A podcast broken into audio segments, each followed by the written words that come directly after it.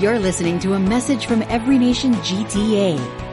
For more information, please visit our website at everynationgta.org.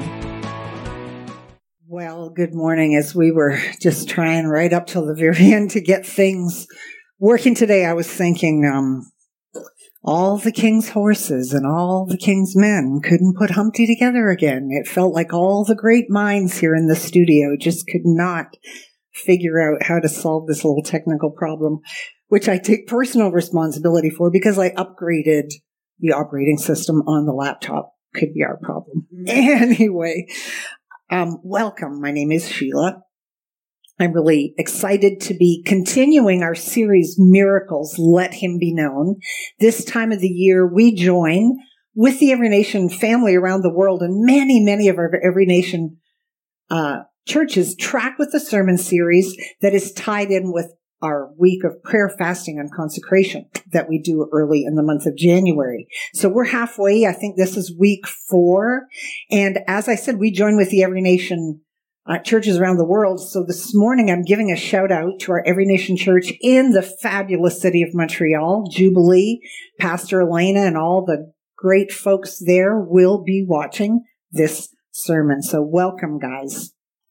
Well, um, miracles, miracles. Uh, we talk about miracles. We talk about them in terms of being signs that point to something.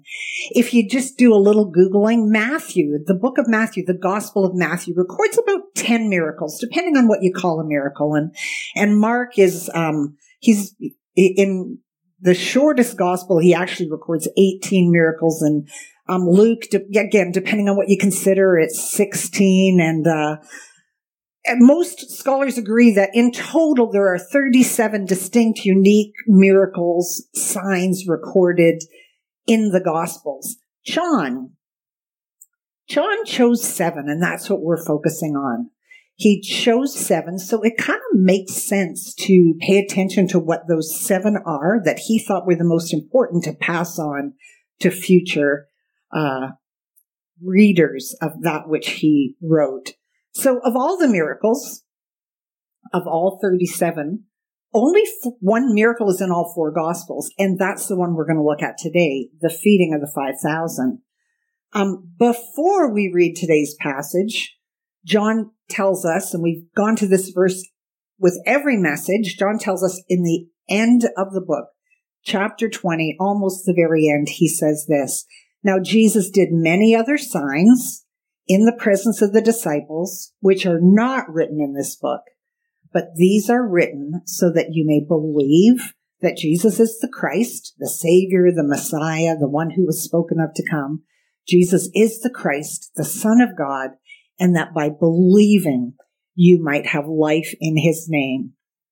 John chose the things that he wrote, that he spoke about, these seven signs or miracles, that we may believe that Jesus is the Son of God and that we may have life, the abundant life. John actually uses the word life like 40 odd times. And every time he's talking about an abundant life or an eternal life, the fullness of life that God would have for us. So we're going to begin today in John chapter 6, verse 1. And after this, Jesus went away to the other side of the Sea of Galilee, which is the Sea of Tiberias, and a large crowd was following him because they saw the signs he was doing on the sick. Jesus went up on a mountain and there he sat down with his disciples. Now the Passover, the feast of the Jews was at hand. Pause here for just a second. So Matthew tells us Jesus actually went to a desolate place to be alone. Mark tells us in his recounting of this story that Jesus went to rest. On we go. Lifting. Sorry, lost my spot. Uh, ah, yes. Lifting up his eyes then and seeing that a crowd was coming toward him, Jesus said to Philip, where are we to buy bread so that these people may eat? He said this to test him, for he himself knew what he would do. Philip answered him, 200 denarii would not be enough to buy bread for each of them to get a little. Jesus said, uh, oh, one of the disciples, Andrew, Simon Peter's brother, said to him, There is a boy here who has five barley loaves and two fish. But what is that for so many? Jesus said, Have the people sit down. Now, uh, Matthew and Mark tell us that Jesus actually, when he saw the crowds, he felt compassion on them and he actually healed their sick. And Luke, in his recounting, tells us that he spoke to this crowd of the kingdom. So the people came. We've got we've got a problem here. Um, no food for this crowd of five thousand men plus women and children. What are we going to do about it? Jesus said, "Have the people sit down." Now there was much grass in this place, so the men sat down, about five thousand in number. Jesus then took the loaves and when he had given thanks, he distributed them to those who were seated. So also the fish, as much as they wanted. And when they had eaten their fill, he told his disciples, gather up the leftover fragments that nothing may be lost. So they gathered them up and filled 12 baskets with the fragments from the five barley loaves left by those who had eaten. When the people saw the sign that he had done, they said, this is indeed the prophet who is to come into the world. Perceiving then that they were about to come and take him by force to make him king, Jesus withdrew again to the mountain to be by himself. So here we have, yes, a story, an amazing story of God's provision. Uh, over and above, 12 baskets left over. Everyone could have what they wanted or needed and still 12 baskets left over. An amazing story of God's provision. Yes, a story of a God who multiplies what we offer to him. A small token, really, five loaves, two fish. And the story of a God who can multiply even the little beyond what anyone could have thought, imagined. Yes, it's a story of compassion. Jesus looking at these people in a desolate place and saying, we can't send them away. Um, he felt compassion for them. He met their needs by healing, by speaking to them of the kingdom, and he fed them. Yep, it's a story of provision and miracles and compassion. But more than that, there was a crowd. There was often a crowd. And yet Jesus teaches the crowd so many times we see he teaches the crowd and he takes a few aside and he actually disciples them. He gives them understanding. He may speak something to a crowd, but he actually will explain to the, to a few. Case in point, um, there was a story of the sower and the seed. I believe it's in Mark, and uh, Jesus tells this parable and after they walk away from the crowd, the disciples kind of said, what the heck did that mean? And Jesus went on to give them a, a beautiful explanation of the parable. He said, it's not for everybody to know, but you guys need to know this. So, um, Jesus will, eh, will see over and over again that he teaches the crowd, but he'll give the deeper explanation to that few, to his disciples, to those who were close to him. He needed them to believe. He needed them to understand when John said that we would believe and that we would have life, eternal life in him. When Jesus, Jesus knew he was going to be gone and when he was going to be gone, these who were following close were going to be the ones who began taking that message, even like Matthew 28, into all the world, preaching the gospel, teaching of Jesus. They needed to believe and they needed to understand. So he went a little deeper with them. So today, in John's account of this story, he actually calls out a couple of guys by name. The other renditions of this are a little more general, but John actually talks about two guys who were participants in this, two of the disciples, Philip and Andrew. We're just going to look briefly at Jesus' encounter with each of these guys in this story. Philip. So Jesus um, asks Philip a question. Jesus said to Philip, where are we to go to buy bread so that these people may eat?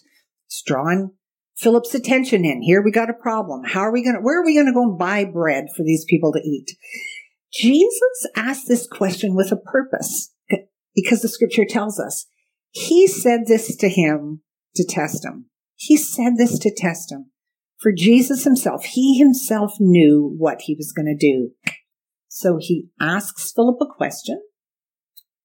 Not sure if he has any expectation of an answer. Have to think about maybe why he posed that question, but he does tell us he wanted to test him because he already knew what he was going to do. And what does Philip answer? An interesting answer. Philip answered, 200 denarii, denarii, denarii worth of bread would not be enough for each of them to get a little. Now, we don't know how much that is in today's dollars and cents, but we know from another story in the New Testament that a denarius was like a day's wage. So 20 or 200 days of work, your income from that would not be enough to give each person in that crowd of 5,000 plus women and children even a little bit to eat. Jesus asks a question. He asks a question with a purpose. And uh, Philip gives an answer. Gee, I wonder what his tone of voice might have been. Um, as I was reading this, I thought, I was thinking about, um, I'll digress just for a minute. Um, when our daughter was a teenager and text messaging was really quite new. Um, she was the first one in our family who mastered it. Um, and, uh, she was upset one day. She brought me her phone because she thought one of her friends was really mad at her. And she handed me her phone and she said, look at what my friend has said to me. And so I read it and by Catherine's tone, I could tell how she was hearing what she, what was written. I said, okay, let me try this with a different voice. And I just changed the tone and suddenly maybe this friend was no longer mad at her. So we only have what's written here. Philip's response, mm, 200 days of wages. Well, how are we going to feed them with that? Um, and uh, was he sarcastic? Was he curious? Was he um, a little upset with Jesus? Remember this these 12 guys had already seen a lot of stuff. And uh, our first sermon in this series was at the wedding in Cana, where Jesus took gallons of water and made it into really good wine. So they had already seen Jesus provide for a whole lot of people in a supernatural way. And, uh, so Jesus, you know, wants to know what's going on on the inside of him. Uh, it said if we turned back to that story in Cana, I said when the disciples saw this, they actually believed in him, believed in Jesus. But now we're in another circumstance and another situation. And gee, what's going on on the inside of Philip? Does he have a sarcastic answer? Does he have just a, an answer, just waves of doubt? How can we feed these people? Wonder why Jesus asked him that question. You know, uh, Jesus challenges with questions. Where's your faith? And, um, and you know, it's okay. Cause he wasn't trying to put Philip down. He's trying to take him on a journey, on a quest. So, um, I've been reading this book. The book is actually called Jesus is the Question. And, um, it says this, Jesus asks more questions than he is asked. In the four gospels, Jesus asks 307 Count that 307 different questions. By contrast, he is only asked 183 questions. Now you could dive in there and see how many people actually had an answer for the things that Jesus asked them and how appropriate the answer was, but he asked a lot of questions. Well, let's go on to Andrew. Um, because here we're going to see Jesus doesn't ask a question of Andrew, but Andrew asks a question of Jesus. Andrew says, it tells Jesus, gives him some information. There's a little boy here who has five barley loaves and two fish, but what are they for so many? Again, was Andrew wondering? Was he sarcastic? Was he doubtful? And how did Jesus answer him? Did he give him the answer? He actually just said, um, have the people sit down. I love this little detail because it says, now there was much grass in that place. I, often wonder why, and I realize it's because it really happened. For some reason, John, it was just the observation. There was a lot of grass on that hill. Um, and, uh, you know, just painting a beautiful picture for us to imagine what the setting was. So, um, yeah, Andrew, but what, what is this for so many people? How, how can we, with this small amount, how, how are we going to see all these people fed? More striking, again, back to the, Jesus is the question book. More striking still, Jesus directly answers very few of the 183 questions he has asked. So he asks 307 questions in total in the scripture. Um, he's asked 183, but he hardly answers any of them. In fact, some people say um, he only answered three questions directly that he was asked. Well, Andrew asks him, he goes, uh, what is this for so many? And Jesus doesn't answer him at all. He just says, have the people sit down and then they get to watch. They get to watch him take the little and bless the food, take it to his father and distribute that all the needs were met. Jesus doesn't answer the question with words, but he does answer the question. And you know, I think some of the beauty in this for me is that he's not, Jesus is not limited by our questions, even those times when our hearts feel doubtful or sarcastic or um, just really wondering. Um, when we can't answer the questions that he poses to us, Jesus isn't limited by our uncertainty or our inability to answer, to follow perfectly. Jesus does, he knows what he's going to do and he accomplishes his purposes how about you today? Um, if you bring something to Jesus, let's say, if you're bringing something to Jesus, maybe it's um, kindness to a neighbor, maybe it's uh, your financial giving and generosity, and is there something inside of you to go, oh, but is that enough?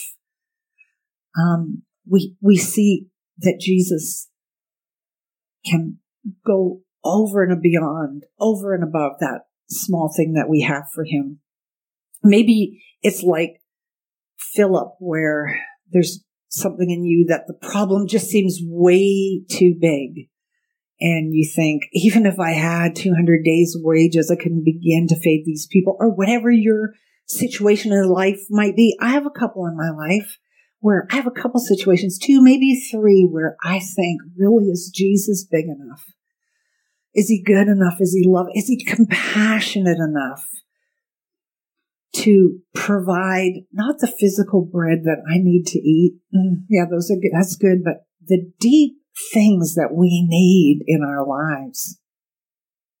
So we looked a little at Philip and we looked a little at Andrew and we're going to skip through really fast through the rest of this chapter. I'm not going to read it. I'm going to tell you about it. So Jesus, after he feeds these people, and then he, he really does need some rest. So he disappears again. He doesn't want them to make him king. He goes away to rest. Um, the next story, which is what we're going to look at next week, the, is the recounting of the walking on the water. Looking forward to that. Then, following day, Jesus in a different is in a different place, and again the crowd finds him. They follow him, they find him, and they have so many questions for him. Um, but he has some for them too. He goes, you know, they said, how'd you get here? And he said, what'd you come for? Like, what are you doing here? He said, actually, I know what you're doing here. You're coming here because I fed you. You got something to eat. You're not really looking for me. Uh, you're not really trying to understand me, but something got provided for you. And that's kind of where the level of your, um, your desire is right now. So, um, you know, three other, all, all the gospel writers talk about this miracle, but only John actually takes it to the next, the next level because John actually tells us. He tells us what, remember we said a miracle is a sign that points to something. It's a sign by which if we look to where that sign is pointing, the goal and the purpose is that we would believe and that we would have life in Him. So the whole rest of this chapter, John chapter 6, in fact, from verse 25 to 59, Jesus has a discourse with the crowd, talks back and forth uh, about the food and what they were looking for. And they talk a bit about Moses and the manna in the wilderness where God brought food down from heaven and fed a million people for a really long time. Um, they go back and forth. Uh, they, he talks about, you know, doing the will of his father and oh my goodness, they go on and on and on. Um, but the, the, the people he's interacting with are, they're not really looking for the person of the miracle. They're just looking for the miracle. And Jesus knows that. He tells them that you're just looking for the bread. You're just looking to get something from me. And yet, John wants us to see beyond the sign to the person of the miracle. So Jesus says to them, I I am the bread of life. Whoever comes to me will not hunger. Whoever believes in me will never thirst. I'm it. A person. I'm the bread of life. I'm the deepest thing you need to satisfy your deepest hungers. Not just did you have breakfast this morning, but that which you long for in the deepest level. If you come to me, I'm it. A person. It's me. Uh, there's a, a Canadian, his name's Don Carson, D.A. Carson, and he's a really smart theologian and he's really fun to listen to. Um, and uh, I really like when smart people say things um, so simply. And here's what Don Carson said. The significance of the feeding of the 5,000 is not that he provides food. He is the food. Simple, simple truth. Jesus said this For this is the will of God, for this is the will of my Father, that everyone who looks on the Son and believes in him, there's that word again, believes in him, should have what? Eternal life, and I will raise him up on the last day. So he's going through all this explanation of I'm the very bread. And the purpose of this, the will of my Father is that you look to me you believe in me and you actually have life, like life on the inside of you. Remember, John told us that this was the purpose of this whole gospel. The purpose of the signs was pointing to the one, pointing to Jesus.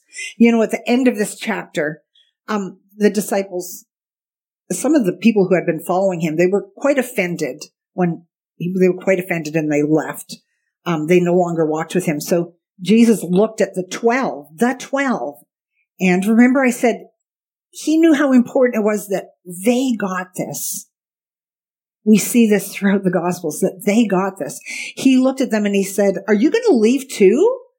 And Simon, Simon Peter answered him and said, Lord, to whom shall we go? Peter's starting to get it. There's nowhere else to go. Lord, to whom shall we go? You, you have the words of eternal life. And we have believed and come to know that you are the Holy One of God. Will they doubt again? Will they have questions again? Will Jesus ask them questions again that they can't answer? Mm, yeah, same with you and me. And yet Peter's able to say and see in this moment, mm, there's nowhere else to go. We know that you're the one who has eternal life for us, abundant, full life for us. And we've believed, we know that you're the one who's come from God. So we're going to close. Um, we're going to close with just a few other questions that Jesus had for those who were following him. I think I have about eight of the 307 because, you know, Jesus doesn't stop asking questions. And we can actually look at these questions and look at our own hearts and look at ourselves and use these moments as we read and as we study to go, uh, not just for them in that day, But what are you asking me today? So here's a few of them that I like. In John 1, Jesus asked the people following him, What do you want? John 18, Jesus asked, What are you looking for? And Luke, he said, Why are you looking for me? So what do you want? What do you want? Who are you looking for? Why are you looking for me? What do you want me to do for you? Who do you say that I am in the book of Mark?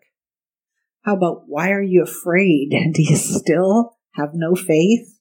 Ouch. What do you benefit, Jesus said more than once, if you gain the whole world and forfeit your soul? And in the book of Luke, why do you call me Lord, Lord, and do not do what I say? Jesus asks questions and he still asks questions of us today. If you encountered him today, January 29th, what might he be asking you? Uh, are you, what are you looking for? Are you looking for bread? Just you, you want your needs met? Are you looking for a king? You know, the king did. He solved all, they thought he was going to solve all their problems with the government. Um, are you just looking for signs and wonders? The, the highs and the lows? What are you looking for today? He wants to take us to belief in him and to that life eternal. You know, if Jesus is the bread of life as we close today, um, the sustenance we need, where do we look? Where can you find that bread? Well, I have two suggestions today. One is the Bible. And maybe you've never, maybe you've never read the Bible. But maybe today's the day to start. If you don't own one, you can get an online version. Um, and open it up and start to read something. Maybe the book of John that which we're studying right now is a great place to start. It's really fun and intriguing and um, beautiful and will give you a sense of that bread of life, who Jesus is. Um, here's another way. I think we learn about the bread of life in community. Maybe it's time to reconnect with your small group or join a small group. If these are steps that you feel like, man, I need to take a step forward with this today. And I think probably everybody does. Maybe you just need to find one of those questions and really seriously ask yourself, what am I looking for? If there's a next step and we can help you with it, if we can help you, and we'd love to, go online, go to our website, everynationgta.org, and there's a, a virtual card that you can fill out and we'll get and you can get in touch with us and tell us what you need and we'll get in touch with you. Or next week when we meet in person, come and talk to somebody. One of us, one of the staff pastors, small group leaders, somebody at the connection table, and let us help you to encounter the bread of life, Jesus himself. You've been listening to a message from Every Nation GTA. Thanks for joining us. For more information, Visit our website at everynationgta.org.